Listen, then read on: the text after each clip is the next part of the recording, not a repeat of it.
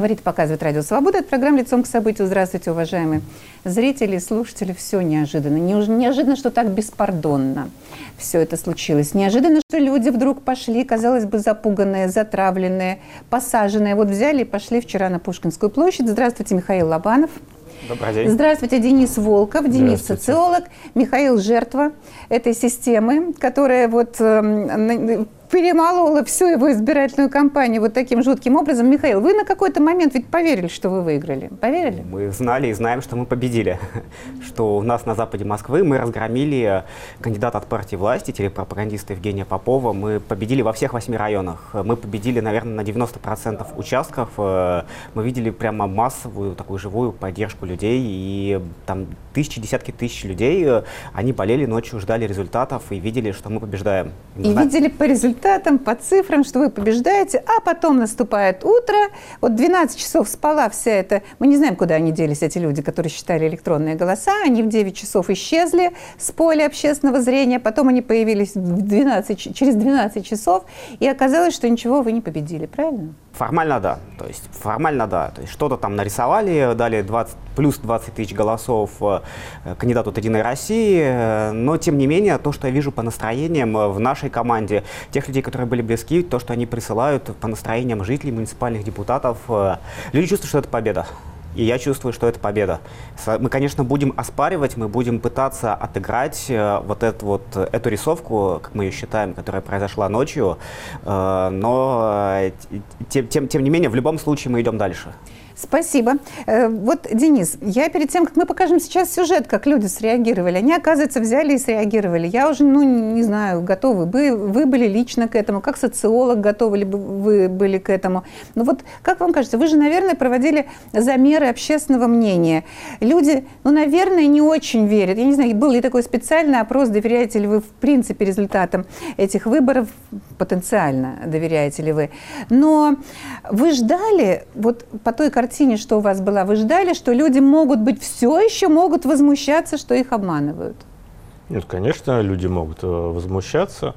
А, и вообще, в целом, компания, с одной стороны, была скучная, такая, э, без, практически без событий, а с другой стороны, ну, их сама компания, предыдущее, вот то, что к нему э, перед ней было, да, это разгоны митингов, это преследование политиков, журналистов и так далее. То есть это бесследно не проходит. И в как бы, представлении людей компания, конечно, была грязная. И, наверное, это будет влиять на отношение к Думе и к, ну, как к системе в целом, потому что ну, сложно, э, сложно там, не допустив, маргинализовав, унизив часть общества, ждать потом, что ну, как бы все результаты будут принимать, все будут верить, что все было чисто. Ну, наверное, так не бывает.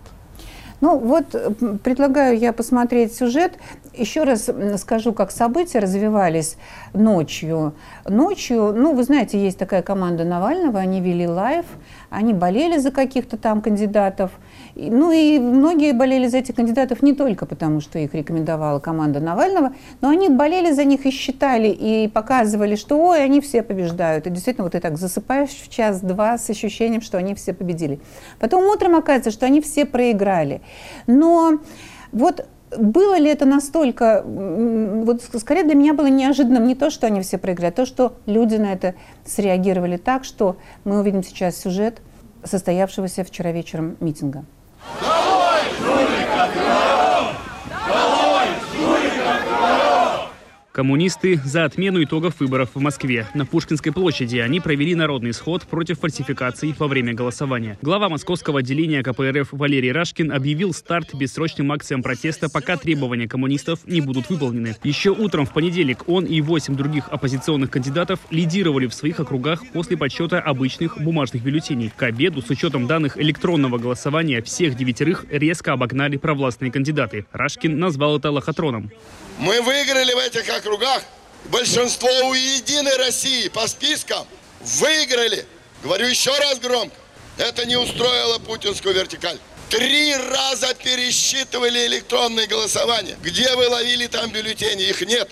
Что вы там пересчитывали, там электронно все. Кто там пересчитывал, там не было избирательных комиссий, там не было наблюдателей.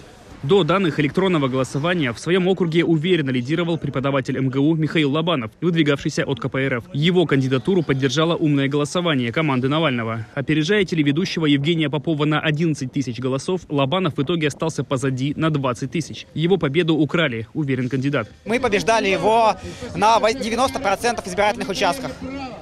Мы побеждали во всех восьми районах. Мы чувствовали поддержку людей. Как они выходили из участков, как э, они приходили. Люди приходили к территориальным комиссиям. Приходили, потому что были сообщения, что территориальные комиссии фактически перестали работать. Мы ждали, что будет на электронном голосовании. Мы опасались.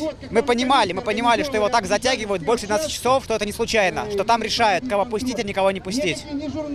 И потом мы увидели, что не пустили вообще никого. Центр избирком при этом отложил подведение официальных итогов голосования до пятницы. Фактически власти взяли паузу и наблюдают за реакцией оппозиции и избирателей, предполагает Михаил Лобанов. В мэрии не согласовали сход на Пушкинской. Здесь дежурила полиция, но в происходящее не вмешивалась. К сторонникам системных левых присоединились и другие оппозиционные силы. На акции, к примеру, выступила правозащитник и кандидат в Госдуму от «Яблока» Марина Литвинович. А в толпе на акцию вышли около ста человек. Звучали лозунги несистемной оппозиции в поддержку Алексея Навального и за Россию без Путина. Россия!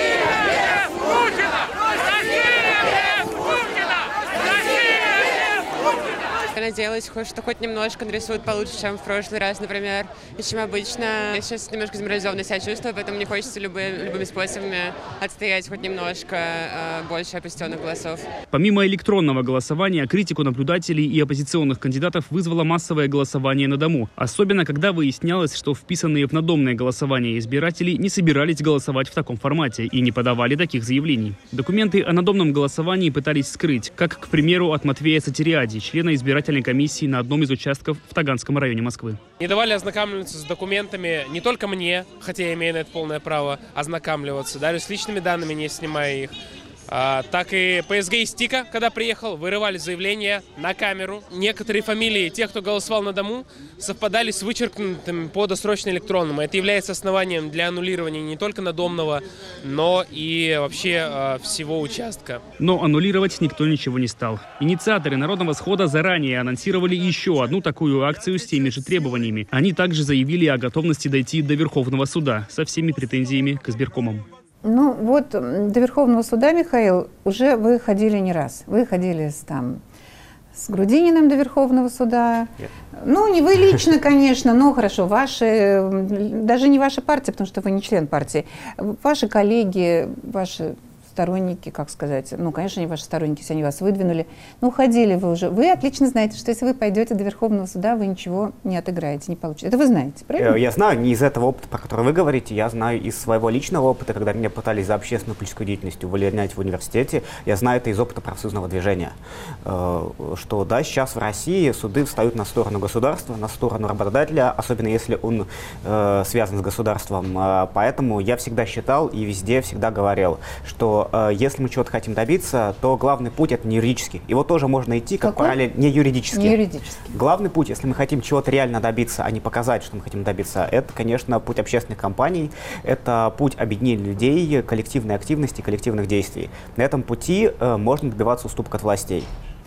Вот э, я перед тем, как расспрошу вас подробнее о том, как вы себе это представляете, я Дениса спрошу. Денис, а вы, э, ну ведь тоже говорите с людьми, проводите опросы, а вы чувствуете, что в людях все еще есть настроение что-то там идти и бороться за свои права на какую-то там улицу. То есть вот несанкционированно выходить, что-то там возмущаться, протестовать после всего, что с ними произошло. Это, вот если провести опрос, вы пойдете на улицу, если вас что-то потрясло или возмутило, или не пойдете? Скорее же не пойдут. Ну, скорее не пойдут. И э, вот последние месяцы это количество этих людей Э, снизилось, которые хотят э, идти. Это был, конечно, была реакция на вот, подавление протестов. А, и мы на фокус-группах видим, что особенно молодые люди а, были травмированы этим опытом. И, и те, кто ходили, и те, кто не ходили, потому что ну, все так или иначе смотрели смотрели, следили, что происходит и что люди говорят. Ну ты ходи, не ходи, тебя либо арестуют, либо тебе дубинкой по голове дадут, и все равно сделают так, как хотят. Поэтому вот сейчас, вот именно сейчас, да, есть еще это послевкусие того, тех разгонов, которые были а, весной. Поэтому сейчас настроения скорее такие. Но это проходит, потому что это волнами так идет. Сейчас пока что э, свежи те вот воспоминания. Вот и я и хотела бы расспросить подробнее, методически, Михаил. Смотрите, люди видят, э, ну, начнем с того, что власть вот вытравляет все живое, все, что движется все, что касается Навального, да, протесты по поводу Навального, его здоровья, его посадки в тюрьму, это все уже зачищено, это никому ничего не разрешат. Пока о вашем митинге ведь знали заранее, знали, это не то, что он прямо вот совсем стихийно возник. Пока ощущение, что коммунистам не применяют такого вот сразу, вот таких репрессий сразу, которые применили бы, безусловно, если бы эти люди вышли на, на улицу по зову команды Навального. Пока не применяют. Вы думаете, сколько это может продержать? Вот вы говорите, следующая суббота или еще какая-то суббота. Но ведь они же сориентируются. Вы как считаете, они свою репрессивную машину на КПРФ, на парламентскую партию также заточат, как на э, организацию, которую они признали террористической, экстремистской? Или все-таки они будут сквозь пальцы смотреть поспокойнее, помягче на то, что вы выходите и возмущаетесь результатами выборов?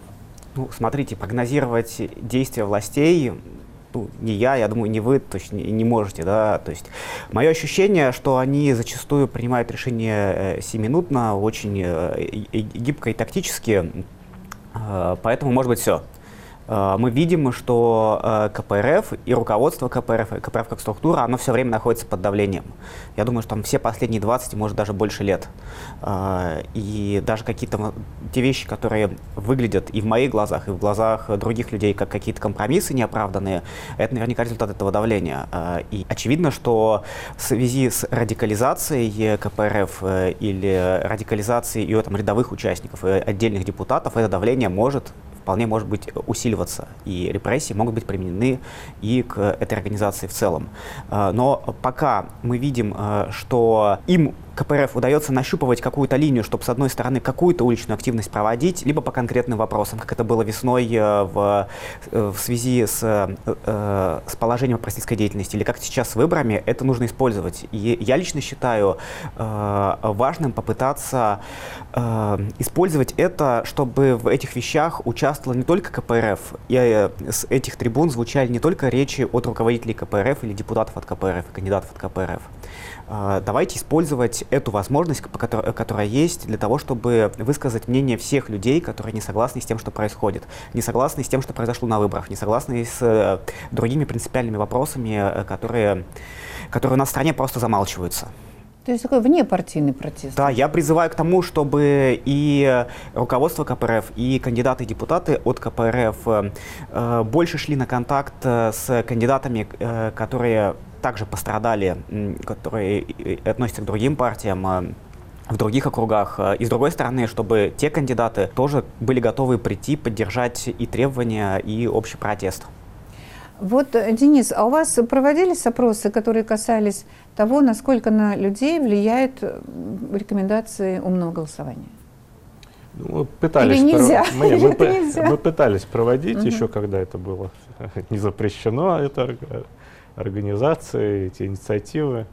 А вот. Но на самом деле ведь э, нужно понимать, что это, не, это же не про голосование. Умное голосование — это вот технология, которая применена Навальным и его сторонникам в условиях, когда их не допустили. То есть я предполагаю, вот если так э, э анализировать данные, что если бы они были допущены, они бы могли пройти э, в Государственную Думу. Но они не допущены, да, и давно уже а, не допущены. Поэтому что такое умное голосование? Это э, способ держать повестку политическую. Там не, даже не важно, там, как кто будет голосовать, важно, что умное голосование всю кампанию избирательную, ну, одна, был, одна из центральных тем была. Да. А, ее, они, они спорили до хрипоты в социальных сетях, надо голосовать, не надо голосовать. Власть давила, запрещала, да, да, да. на мой взгляд, непропорционально. Ролики просто. истребляла, да. И фактически она, э, это давление власти работало, опять же, на повышение значимости Навального да. его сторонников. Я бы хотел сказать, что ситуация и эффект от умного голосования очень отличается от округа, от округа к округу. И речь даже не а, просто о том, что вот есть, э, ну, условно говоря, там более протестно демократически там, настроенный запад Москвы, чем может там север или юг. Да? Э, мы видим вот э, разную ситуацию, которая была в нашем 197 округе и буквально соседнем на юго-западе 209. Э, у нас в округе шло две оппозиционных кампании довольно заметных на фоне тех выборов, которые вот в целом были в Москве. То есть и наша команда, и команда кандидата от Яблока ну, вкладывала ресурсы, вкладывала усилия. И для многих людей вот этот момент рекомендация за несколько дней до умного голосования, она была очень важна, то есть чтобы, потому что у людей была потребность. Э, э для очень многих активных жителей, для муниципальных депутатов э, очень важно, чтобы победил не единорос, чтобы победил не Попов. То есть вот, у них были да. симпатии. Эти симпатии э, были у одних направлены в одну сторону, у других в другую. По нашим ощущениям, большинство симпатий было направлено в нашу сторону. Э, но при этом для людей было прям первоочередной вот уж лучше победит да. И э, в, в этой ситуации эффект рекомендации умного голосования, мы видим, к чему он привел, да, что у нас в округе все голоса консолидировались вокруг нашей команды, ну, вокруг э, меня как кандидата и мы смогли победить.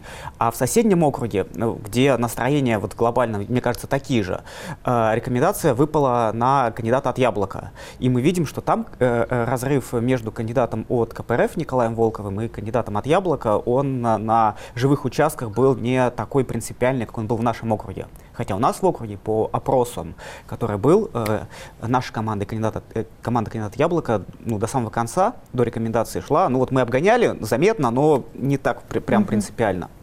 И у нас сработало так, а в соседнем сработало по-другому. Ну, это Поэтому, очень... да, разные факторы здесь Да, еще... и, ну, это, наверное, и Денис подтвердил, что тоже нельзя, ну, конечно, ни в коем случае нельзя списывать, вот, скажем, победу Михаила, которую он считает своей победой, и очень многие считают, которые за него проголосовали, на, на рекомендацию умного голосования, потому что действительно очень сильна была в людях персональное, персональное желание не пускать пропагандиста к власти. Это же совершенно очевидно, что люди там в этом округе персонально не хотели вот этого конкретного. Ну, тут, мне кажется, важно, что э, все-таки и команды вкладывали, да, поскольку все-таки умное голосование поддерживает э, самых перспективных. Да, и если бы, ну так, так нельзя, что, что если Проблема, бы, если нет. никого Проблема, нету, да, нет. если да. никого нету, а тебе скажут да. голос, не будет так. А важно вклад самого кандидата, насколько кампания яркая или тускло была проведена. Это, от этого очень много зависит. Ну да, да, но они поддерживают самых перспективных с точки зрения, которые могут в теории набрать голоса, но не в самых перспективных в политическом смысле, потому что они поддерживают и разного рода, как они говорят, чудовищ. И вот этот вот, я все время меня это немножко поражает, что если уж поддерживать, мне кажется, что действительно перспективных и стоящих людей, но они поддерживают людей, которых они сами обзывают нехорошими словами, но тем не менее предлагают им их, думая, что они победят кандидата от «Единой России», что, к сожалению, и даже в этом случае не срабатывает. Вот в этот раз вообще ничего не сработало, ровно потому, потому что вот были применены такие способы, которые, мне кажется, раньше не применялись так массово, и мы переходим к вашему сопернику. Вам дебаты так и не удалось с ним провести? Нет, и даже когда на днях буквально, да, «Дождь» хотел выводить в эфир одновременно главных конкурентов во всех округах, э, и Сначала сообщили, что Евгений Попов согласен выйти в эфир, э, но когда он узнал, что это будет такая схема, он отказался, сказал, что в эфир будет выходить только последовательно, отдельно, то есть в, чтобы обмениваться репликами, это для него неприемлемо. Угу. Ну вот он победил, его поддержали его друзья с ВГТРК, у него несколько друзей, которые его всегда поддерживают. И вчера он рассказал вам всем, опять же, заочно из, из э, экрана телевизоров, почему он победил, как он победил, и вообще, что все это очень честно и справедливо точно можно говорить, что я победил в 197-м Кунцевском одномандатном округе. Около 8 тысяч голосов мое преимущество. Это примерно 3%, то есть разрыв с ближайшим преследователем, которого поддержала Певчих э, умное голосование и э, КПРФ и другие оппозиционные силы, минимальный, но тем не менее это выборы, это честный легитимный процесс, где один голос может решить судьбу кандидата, а здесь 8 тысяч голосов. Два миллиона человек в Москве проголосовали дистанционно. Это половина явки. Что предлагает Михаил Лобанов, Рашкин и прочие товарищи, которые сейчас призывают, к сожалению, к каким-то радикальным действиям? Они предлагают лишить этих людей избирательного права, обнулить их голоса но это абсурд. Э, что касается моего округа, то 118 тысяч э, человек проголосовали онлайн. Это на 2 тысячи меньше, чем пришли на участки. Технологически понятно, почему мы выиграли, потому что КПРФ и э, лондонская шайка певчих предлагали, призывали игнорировать дистанционное голосование и э, тащили просто силком всех своих избирателей на участки. Единая Россия говорила о том, что ребята голосуйте дистанционно. Э, это безопасно, это абсолютно нормально, чисто и прозрачно.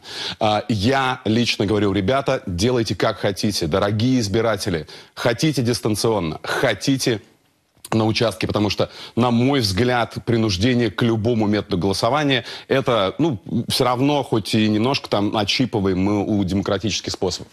Но а, что а, произошло дальше? Так как а, Лобанов призвал всех прийти на участки, то, очевидно, с, а, а, он победил а, там, где его а, избиратель пришел. Мой избиратель пришел и проголосовал в ДЭК. Uh, у нас, еще раз, небольшая разница uh, по результатам, но тем не менее это моя честная, чистая, прозрачная победа. Вот честная... Ну что это вы тут веселитесь? Человек так страстно свой монолог э, толкает. А вам смешно? Он не прав. Нет? Да. Я прям поражаюсь, почему он не прав. Но я все-таки, можно, если можно, Денис спрошу сначала, потом вы расскажете. Денис, мне, вот мы про честную, чистую победу увидели, что в 9 часов утра, через 12 часов привозятся какие-то результаты, привозятся результаты, электронные результаты, которые должны были быть еще 12, на то электронное голосование электронное, что оно делается, чтобы вы мгновенно получали результат. Мы ждем этого результата через 12 часов, и все уже понимают, что оно прокинет. Все уже заранее знают, что потому так и долго, что надо посчитать, чтобы опрокинуть эти цифры. Все это понимают. Но теперь вот нам рассказывают представители Единой России, что это потому, что мы призывали своих избирателей голосовать электронно. Но как в вашем э, представлении, вот, может быть, я не права, но мне кажется, что вот избиратели Единой России скорее проголосуют за Единую Россию на участках.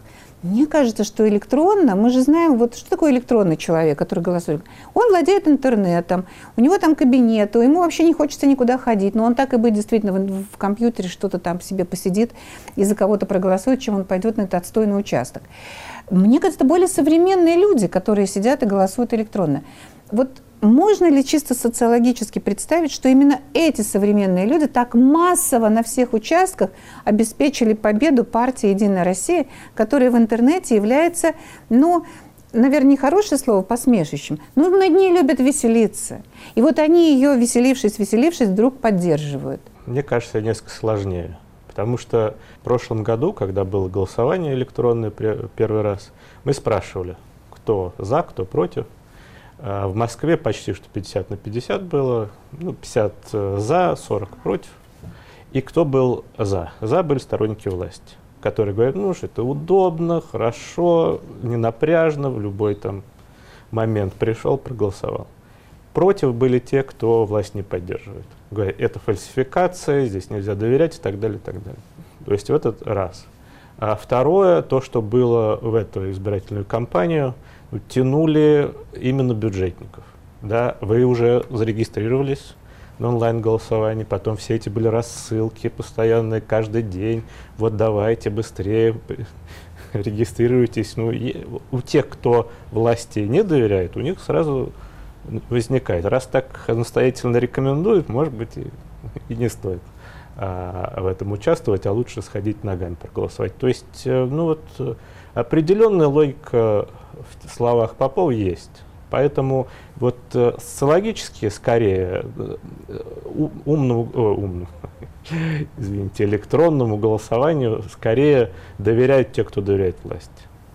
Интересно, интересно. То есть совсем не так, как вот я думаю. А вы, Михаил, ну, что по этому поводу вопрос скажете? о доверии, об отношении к электронному да. голосованию как к инструменту. Да. А мы говорим о результатах выборов. Да. Смотрите, вот как раз то, что на Нет, электронном... Доверие, в... доверие, я верю, что они да. доверяют ему, Нет, конечно. Да, да, да. Тем более они доверяют, что с помощью этого голосования можно получить те результаты, которые Да, но смотрите, мы доверяем с, другой стороны, получить. с другой стороны, то есть э, что важно с точки зрения результатов выборов. Действительно, на электронное голосование в этот раз загоняли прямо массово, ну вот прямо всех работников организации организаций, угу. бюджетных, но на самом деле не только бюджетных. То есть я знаю, потому что на участке приходили люди, обращались с проблемами, э, там в том числе говорили, что они их заставляли регистрироваться на электронное голосование, и это на встречах во дворах звучало, заставляли и банковских работников э, заставляли работников и э, в э, строительных организациях, да, которые являются коммерческими. И заставляли, очевидно, всех, всех категорий. Работодатель не выбирал, как бы, кто у нас за Единую Россию, а кто скорее оппозиционные а просто тотально. Всех-всех-всех, и был обзвон и так далее. Поэтому большую часть тех, кто регистрировался на это вот электронное голосование, то есть это просто люди, все работники определенных организаций я не вижу никаких оснований считать, что у нас все бюджетники или все работники в э, ну, в таком там руководящем, вспомогательном аппарате строительных организаций в банках, они все сторонники партии власти. Или что там как бы э, их поддержка, она превалирует как раз я вижу все основания считать обратное. Поэтому это как раз э, то, что мобилизация дошла таким образом, э, говорит о том, что там не может быть результатов принципиально отличающихся. Да, куда-то какое-то смещение может быть, да. Да, была какая-то мобилизация небольш... Э, не очень большой, именно такой совсем протестно протестно настроенной части общества, вот, с, которая смотрит за, мне, за лидерами мнений и так далее. Да, то есть небольшое смещение, но не может быть прям принципиально перевернутого голосования. А, мы также знаем, что э, поддержка «Единой России» и конкретно Попова, она велика среди людей старшего возраста, очень старшего возраста, которые смотрят телевизор. Они электронно не регистрируются. Вот мы, видели, мы видели, как в первые дни они шли на участки, и они голосовали за э, кандидата, которого они знают из телевизора э, на участках. И мы, в принципе, видели по подсчету уже там, где ручное голосование, и по тем данным, которые вот, э, были по экзит-пулам, о том, что вот они голосовали, э, они, они пришли. Э, поэтому такой картины быть не может. И более того, я прошу обратить внимание, предлагаю, на результаты голосования в Мосгордуму. Вот в соседнем были до выборы. Я сейчас, по-моему, 37-й округ, это район академический, кусочек проспекта Вернадского, э, вот там вот э, на юго-западе Москвы. Там не было кандидата от «Единой России». Там кандидатом мэрии э, был кандидат от «Яблока», Рыжков. И мы видим результаты от оппозиционной партии. И мы видим что? Что Дарья Багина, кандидатка от КПРФ, она на очном голосовании разгромно обыгрывала и, и, и там также перешел, пере, э, перевернуло все электронное голосование, но уже в пользу кандидата от Яблока, поддержанного мэрией. То есть под него переписали так же, как переписывали под Единую Россию. И более а того, он прошел Рыжков? Конечно, в итоге прошел. Все кандидаты, все, все кандидаты от, от власти, независимо, шли они от «Единой России», шли они самовыдвиженцами или не шли вот таким же договорником, как это происходило в 37-м округе, э, они прошли, им нарисовали всем. И как раз это говорит о том... Э, То есть о... по списку Собянина все... Вот, вот, смотри, вот э, Собянин опубликовал список официальный. Кого я хочу видеть от Москвы? Он совпал с результатом? А, смотрите, я досконально не изучал список, да. список Собянина, и сейчас не готов Надо, сказать, кстати, что, что, было, что, что, что это было там. Я точно знаю, что Но некоторые это, совпали. Это, нам абсолютно точно понятно, кто в каком округе был кандидатом от власти. Ну да. Независимо от того, как, как, как он шел. Это, это было известно. Да. И победили именно они. Да. Э, независимо от того, что говорили партии, которые их выдвигали. Независимо от того, какой вот у, у них был имидж. Это говорит за тотальную рисовку. И, опять же таки, за то же самое, вот Евгений Попов, то, что он озвучил, что от своих э, из, э, избирателей не призывал идти голосовать электронно. То есть поэтому его избиратели должны были равномерно распределиться и там, и там. А этого не произошло. Не произошло.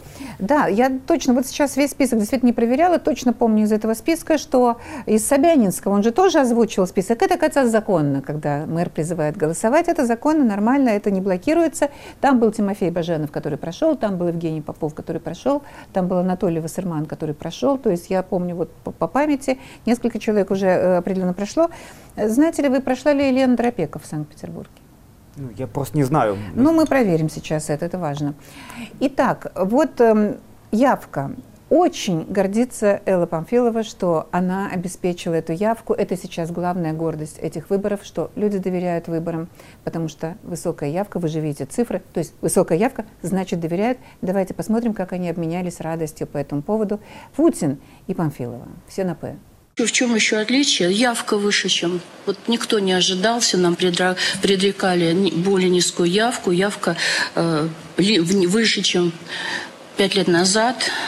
50 1,68%. Это, ну, пока предварительные итоги, поскольку еще там немножко-немножко осталось соты, какие-то доли досчитать. Особые слова благодарности, конечно, хочу обратить э, в адрес граждан России поблагодарить вас за доверие, дорогие друзья, за вашу активную жизненную позицию. Действительно, 51% явки выше 51%. Это намного больше, чем 47% с небольшим на прошлых выборах.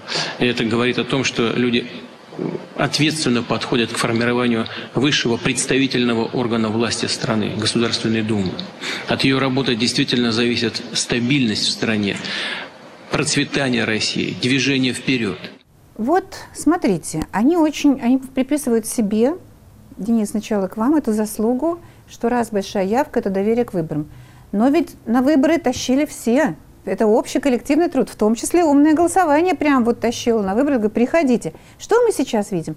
Опять вот это вот в социальных сетях плач – Ярославан многих-многих, о том, что зачем нужно было, ну, конечно, после такого облома, особенно вот с тем, что мы сегодня обсуждаем, зачем во, все, во всем этом нужно было участвовать. Особенно он сейчас усилился после этого жуткого разочарования, удара.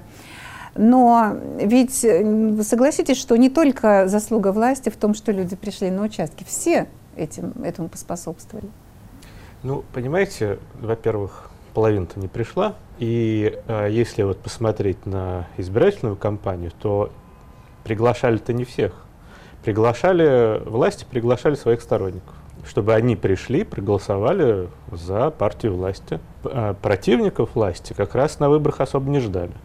А, потому что, ну, в общем, и кандидатов не регистрировали, многих поснимали. И как раз среди тех, кто властью недоволен, мы видели такое э, уныние, нежелание э, идти голосовать, потому что кто э, не пошел, почему не пошел? Основная масса говорит, что от моего голоса ничего не зависит, власть все равно сделает так, как ей нужно. То есть, э, да, пришло много, но многое не пришло, и не пришли прежде всего те, кто ну, обижен, недоволен. И мы по результатам выборов, по сути дела, получим расколотую страну. То есть те, кто пришел, они будут довольны, в основном будут довольны результатами выборов и будут говорить, что они прошли честно. А те, кто не пришел, они будут недовольны, они там, большая часть э, будут говорить, что все было грязно и так далее, и так далее. На самом деле очень будет похоже на ситуацию прошлых выборов. На прошлых выборах очень было похоже, практически точно так же распределялись голоса. Просто в этот раз, мне кажется, это еще более усилено. А, ну вот той компании, которая, в общем, тянула одних и э, ну, давил, унижал других. Хорошо. Михаил, а вы себя не чувствуете вот слегка одураченным вот этой историей в том смысле, что вы же зовете людей на, на участке, чтобы за вас проголосовали. А у вас эту победу блистательно отнимают, мы видели как, а потом говорят, что вот эти выборы абсолютно легитимны, потому что больше пришло людей на предыдущие, больше доверяют. То есть вы сами как бы своими руками помогаете власти сделать эту победу вашего конкурента более впечатляющей. Нет такого чувства? Нет, есть ровно обратное чувство. То, есть то, о чем вы говорите, я просто этого, этого не наблюдал в общении за эти дни, в эти часы. То есть я повсеместно наблюдал э, надежду. То есть э, даже когда были объявлены электрон, результаты электронного голосования, да, то есть я, мы видим тотальное его неприятие. То есть, что люди считают, что победа просто украдена. Но при этом важно, что это не разочаровывает людей. То есть у нас, ну, мы э, эти месяцы были погружены в наш округ. Нам, мы меньше смотрели вокруг, ну, просто объективно, потому что мы сосредотачивались на нашей компании. И мы видим, э, что то, что произошло, на западе Москвы, те, кто участвовали, те, кто следили, э, они воспринимают это как победу. И это важный опыт, важный опыт консолидации, объединения, э, важный опыт, то есть в нашу компанию в итоге были включены, включены хоть тысячи людей. То есть это те, кто там хотя бы активно развешивал плакаты, раскидывал у себя по ящикам э, наши печатные материалы, агитировал активно в социальных сетях. Тысячи людей, их это не разочаровало. Они чувствуют это победой. И то, что сделали власти, э, э сделали в отношении э, и конкретно меня, нашей команды и других округах, люди воспринимают просто то, что мы оказались настолько сильны, что, э, что власти осознали, какие проблемы они получат в Госдуме, если допустят нас. Э, и это определенное признание и э, нашей честности, нашей чистоты, и нашей решимости в отстаивании того, что мы считаем важным, в нашей решимости менять Россию, менять мир. И то, что они пошли на это, это даже в каком-то смысле для людей важное э, подтверждение того, что мы все делали правильно. Делали ну, правильно и делали хорошо. Этот опыт, он не пройдет бесследным, э, он изменил ты, э, тысячи людей, которые в этом поучаствовали. Мы видим, что мы можем, что мы можем, начав практически без всего, имея просто сеть знакомств с людьми, с которыми долгие годы взаимодействовали по каким-то локальным вещам или глобальным вещам, что мы, решив, что мы хотим использовать эти выборы просто как возможность объединиться, как возможность провести общественную кампанию, что мы можем мобилизоваться, мы можем, из казалось бы ничего, создать машину, которая опрокидывает э, машину пропаганды, машину, замешанную на безграничном административном и финансовом ресурсе, и мы побеждаем. Это вселяет веру, это вселяет надежду, и это бесследно не исчезнет. Да, и вселяет возмущение, ну, все-таки одновременно. Поэтому вы скорее не согласитесь с тем, что говорил Денис. Сколько у вас явка, какая у вас вот э, явка живая? На, в округе? А, то есть я сейчас боюсь ошиб... ну, ошибиться ну, в процентах, примерно, да? есть, да а... вот не надо вот до, точно, ну половина есть, половина пришла. А, в... Половина избирателей пришла, которые ну, это, вместе, это, это вместе с электронной. Нет, давайте без электронного. Мы его как-то, мне даже как-то ну, его... Тогда, тогда получается... Да. Нет, половины нету вживую. Половины вживую, да, пришло нет. Больше, больше четверти, Но, четверти. Да, больше да, четверти больше пришло. Четверти. С электронным там что-то еще под половину. Ну, еще столько Но электронные не будут возмущены результатами. Я к тому, что вот Ой, Денис вы ошибаетесь. Говорит, э, конечно, возмущены Тоже электронно. Возмущены. Конечно, в электронном голосовании голосовали люди, Это вы меня которые... переубедили, да, перевербовали, как... что они там все бюджетники из-за власти. Нет, я наоборот, я говорю... Да. Я, я-то говорил, что мобилизовывали целые категории. Всех работников одной организации да, мобилизовали да. на выборы. А среди этих значит, людей, они... Э, сторонников партии власти, их абсолютное меньшинство, точно так же. И плюс еще были люди, которые оппозиционно настроены, которые просто физически не могли голосовать. Они находятся в отъезде, они находятся за рубежом, живут в других, э, в других районах Москвы. И они элект... э, ну, и, и не могли приехать, да, или в Подмосковье. И они регистрировались на электронное голосование как единственную возможность проголосовать электронно. То есть мне э, шли сообщения от моих старых знакомых, что я не мог проголосовать живую, то есть, я, ну, я вот, я проголосовал электронно. Эм, а, поэтому ну, то есть при честном подсчете, найдутся конечно, и там, и там. Конечно, и там. конечно. Вот, Денис, это вот вам. Ну, они, конечно, найдутся да. и там, и там, но большинство распределится скорее так, как вот я говорил. Но это не значит, что все будут думать э, одни так, другие по-другому. Везде есть э, ну, более сложная картина, конечно. Ну и даже, знаете, тут такая еще тема возникает удивительная. Вот, казалось бы, эти результаты, ну, абсолютно прекрасные для власти.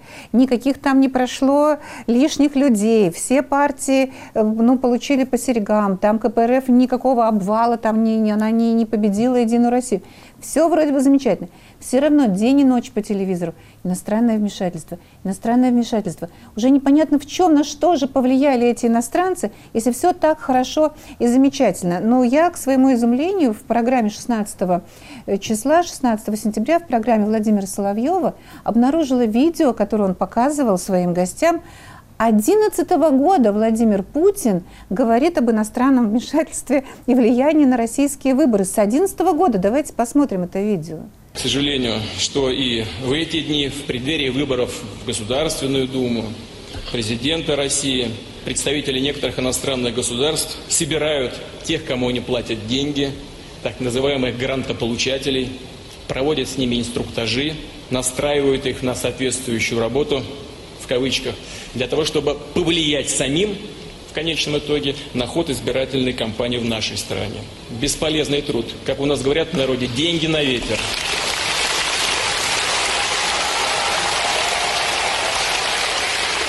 Во-первых, во-первых, потому что Иуда не самый уважаемый библейский персонаж в нашем народе.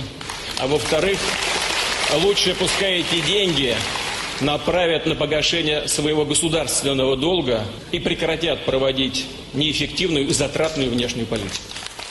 Нет, ну вы представляете, это одиннадцатый год, это еще даже четырнадцатого года нет. Вот все влияют, влияют, влияют, и что же никак не довлияются? Ну что за это вот иностранные агенты такие, они какие-то, не, не как сказать, неэффективные, неэффективные? Я вот ничему не удивляюсь, то есть это стандартная риторика в разные времена, в разных странах.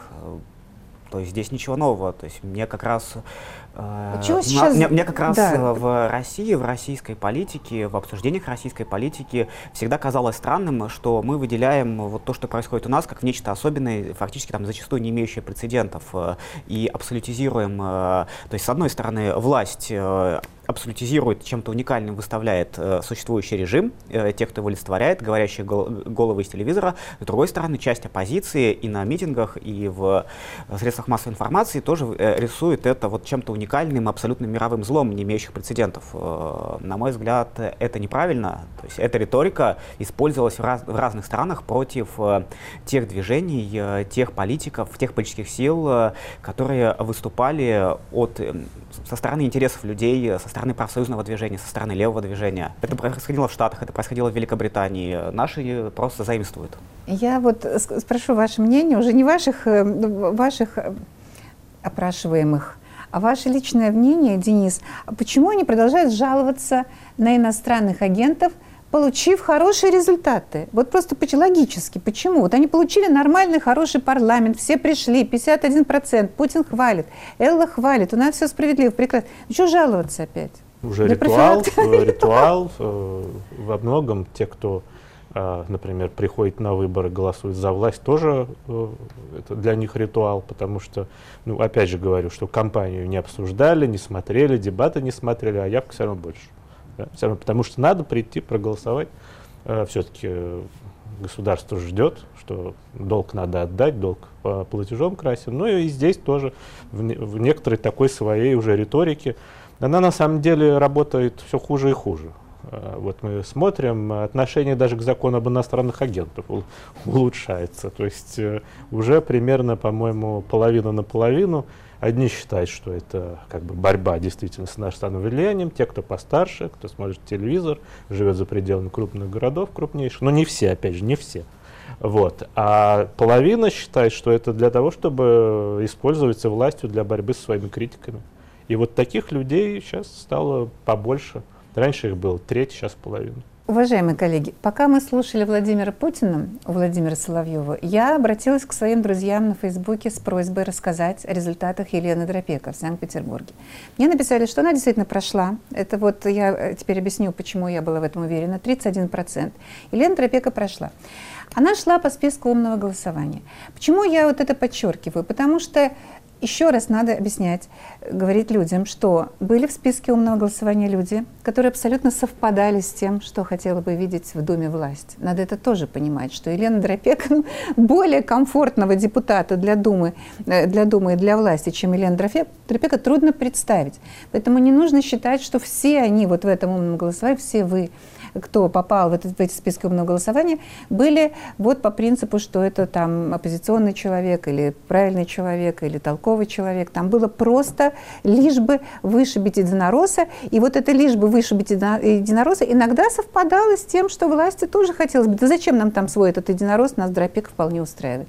Согласна, что были такие комфортные персонажи, комфортно для обеих сторон? Да, видимо, были. То есть, э, соответственно, власти, планируя выборы, они, это известно, что зачастую еще, э, ну, они э, формируют список кандидатов и не только не допуская сильных и ярких оппозиционных политиков, но и еще приглашая, прямо приглашая в качестве участников каких-то относительно известных людей или там местных депутатов, э, чтобы с одной стороны растащить, попытаться протестные голоса э, за счет известности людей в, там, в определенных районах. Это происходило у нас в округе. Э, но и пытаются найти фигуры, которые бы могли стать в том числе точкой поддержки умного голосования, если никто из, из реальных кандидатов от оппозиции не будет вести кампанию, да, то может оказаться, что э, вторым в списке окажется человек, ну вот он умное голосование поддержит его, просто э, считая, что главное покинуть единоросса. Главное, да, да, да, главное опрокинуть единоросса таким опрокидывателем, которого, вот опять же, власть, я буду это подчеркивать, с распростертыми а, объятиями примет обратно в Думу. Давайте посмотрим, что говорили москвичи сегодня. Чувствуют, вот мы спрашиваем, чувствуете ли вы себя обиженными после этих выборов? Что обидело вас в этих выборах? Вы знаете, э, я сама э, это, раньше была в, это, в комиссии, была председатель комиссии. Мы честно, а там, когда приходят на пункт, там обманывают, там подытоживают, делают как хотят. Ну, честно, я не очень разбираюсь в политике, поэтому мне сложно ответить на этот вопрос. Поэтому я стараюсь сторонне к этому подходить. Да нет, ничего обидного, почему вроде все было нормально. Это говорите, как будто меня непременно должно обидеть. Но на самом деле, да, конечно, очень сильно задело, и было ожидание, что не все будет честно.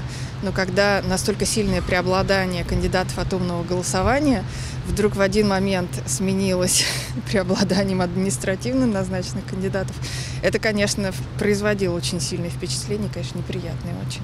Я выборам не верю, не выбирал никого. Вы знаете, я нейтрально к этому отношусь. Э, я была на выборах э, очно, я не голосовала э, заочно. Ну, я не могу сказать, удовлетвор... я не могу определиться, удовлетворили они меня или нет.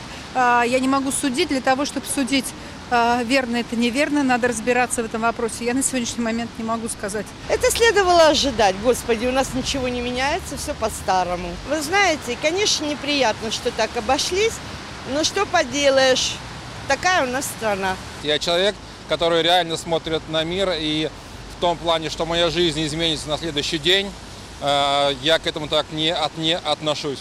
Моя жизнь в моих рук, руках, и я не рассчитываю, что какие-то дяди, где бы они ни были, что-то за меня могут сделать в моей жизни.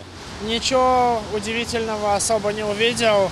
Кажется, что примерно то, что мы ожидали, что будут странные фальсификации через электронное голосование. Вот. Но в целом классно, что у коммунистов такая высокая поддержка. Кажется, что умное голосование действительно работает. Слушайте, обида – это детская позиция. Я ни на кого не обижаюсь, но было понятно, что все будет примерно в эту сторону. Теперь зато ясно, что мы живем в абсолютно новой реальности. И если до этого можно было надеяться, что электронное голосование не будут фальсифицировать до 2024 года, когда президентские выборы, то сейчас понятно, что никто ничего не стесняется. Ну вот такие мнения вы услышали, и мы запустили свой опрос традиционный в Твиттере, но он немного повисел, правда, но тем не менее мы его нет, ну, мы его сами убрали, просто так получилось, что коротко повисел. Но за это короткое время э, мы задавали вопрос, что вас обидело в этих выборах. А. Ничего не обидело 51%. Б. Кража победы оппозиции 19%. В. Не верю в победу Единой России 19%. И недопуск достойных кандидатов 11%. То есть вот 50 довольны, считают, что все нормально, 50 недовольны. Тут вопрос, э, что с людьми нужно говорить, выяснять. Вот мы сейчас видели в сюжете, да. Да, что есть люди, которые говорили, что они этого ожидали, что для них это не стало никакой да. неожиданностью. И действительно, мы тоже во встречах во дворах, так, вообще ну, что, звучало, что, то, что... Что, что, что, что многие люди действительно говорили, будут фальсификации на, на э, электронном голосовании. Это, была, это массовая позиция, и люди получили подтверждение. При этом это не значит, что они считают, что эти выборы прошли нормально. То есть их ничего не обидело. Они давно уже считают, что выборы фальсифицируют, э, что власти делают то, что хотят, э, при этом к властям настроены абсолютно критически. Вот не знаю, может быть, вы, Денис, не пропустили это. Вы знаете, Борис Вишневский с двумя друзьями своими баллотировался Вишневскими всей семьей в, в Питере. И вы, может быть, тоже знаете, что именно он просто проходил прекрасно, э, всех обходил по каибам, то есть по вот этим ящичкам, которые вроде бы вот все-таки считается, что еще считают правильно. А там, где вручную их не было, вдруг стало оказываться, что он проигрывает. Вы знаете об этом, да? Ну. Но можно ли считать, что, ну вот на ну, скажем, на примере, на примере вот этой истории с Борисом Вишневским, что стоит хоть чему-то доверять на этих выборах, например, ящикам, электронным каибам этим? Нужны э, какие-то механизмы, которые людям позволят действительно доверять или там, не доверять этим выборам. Потому что, опять же, с, с электронным голосованием, да, это новая, ну, относительно новая процедура, где непонятно, куда могут подключиться наблюдатели. Вообще, и, им какие-то ключи пытались, ключи, они и, за, за какими-то ключами бегали.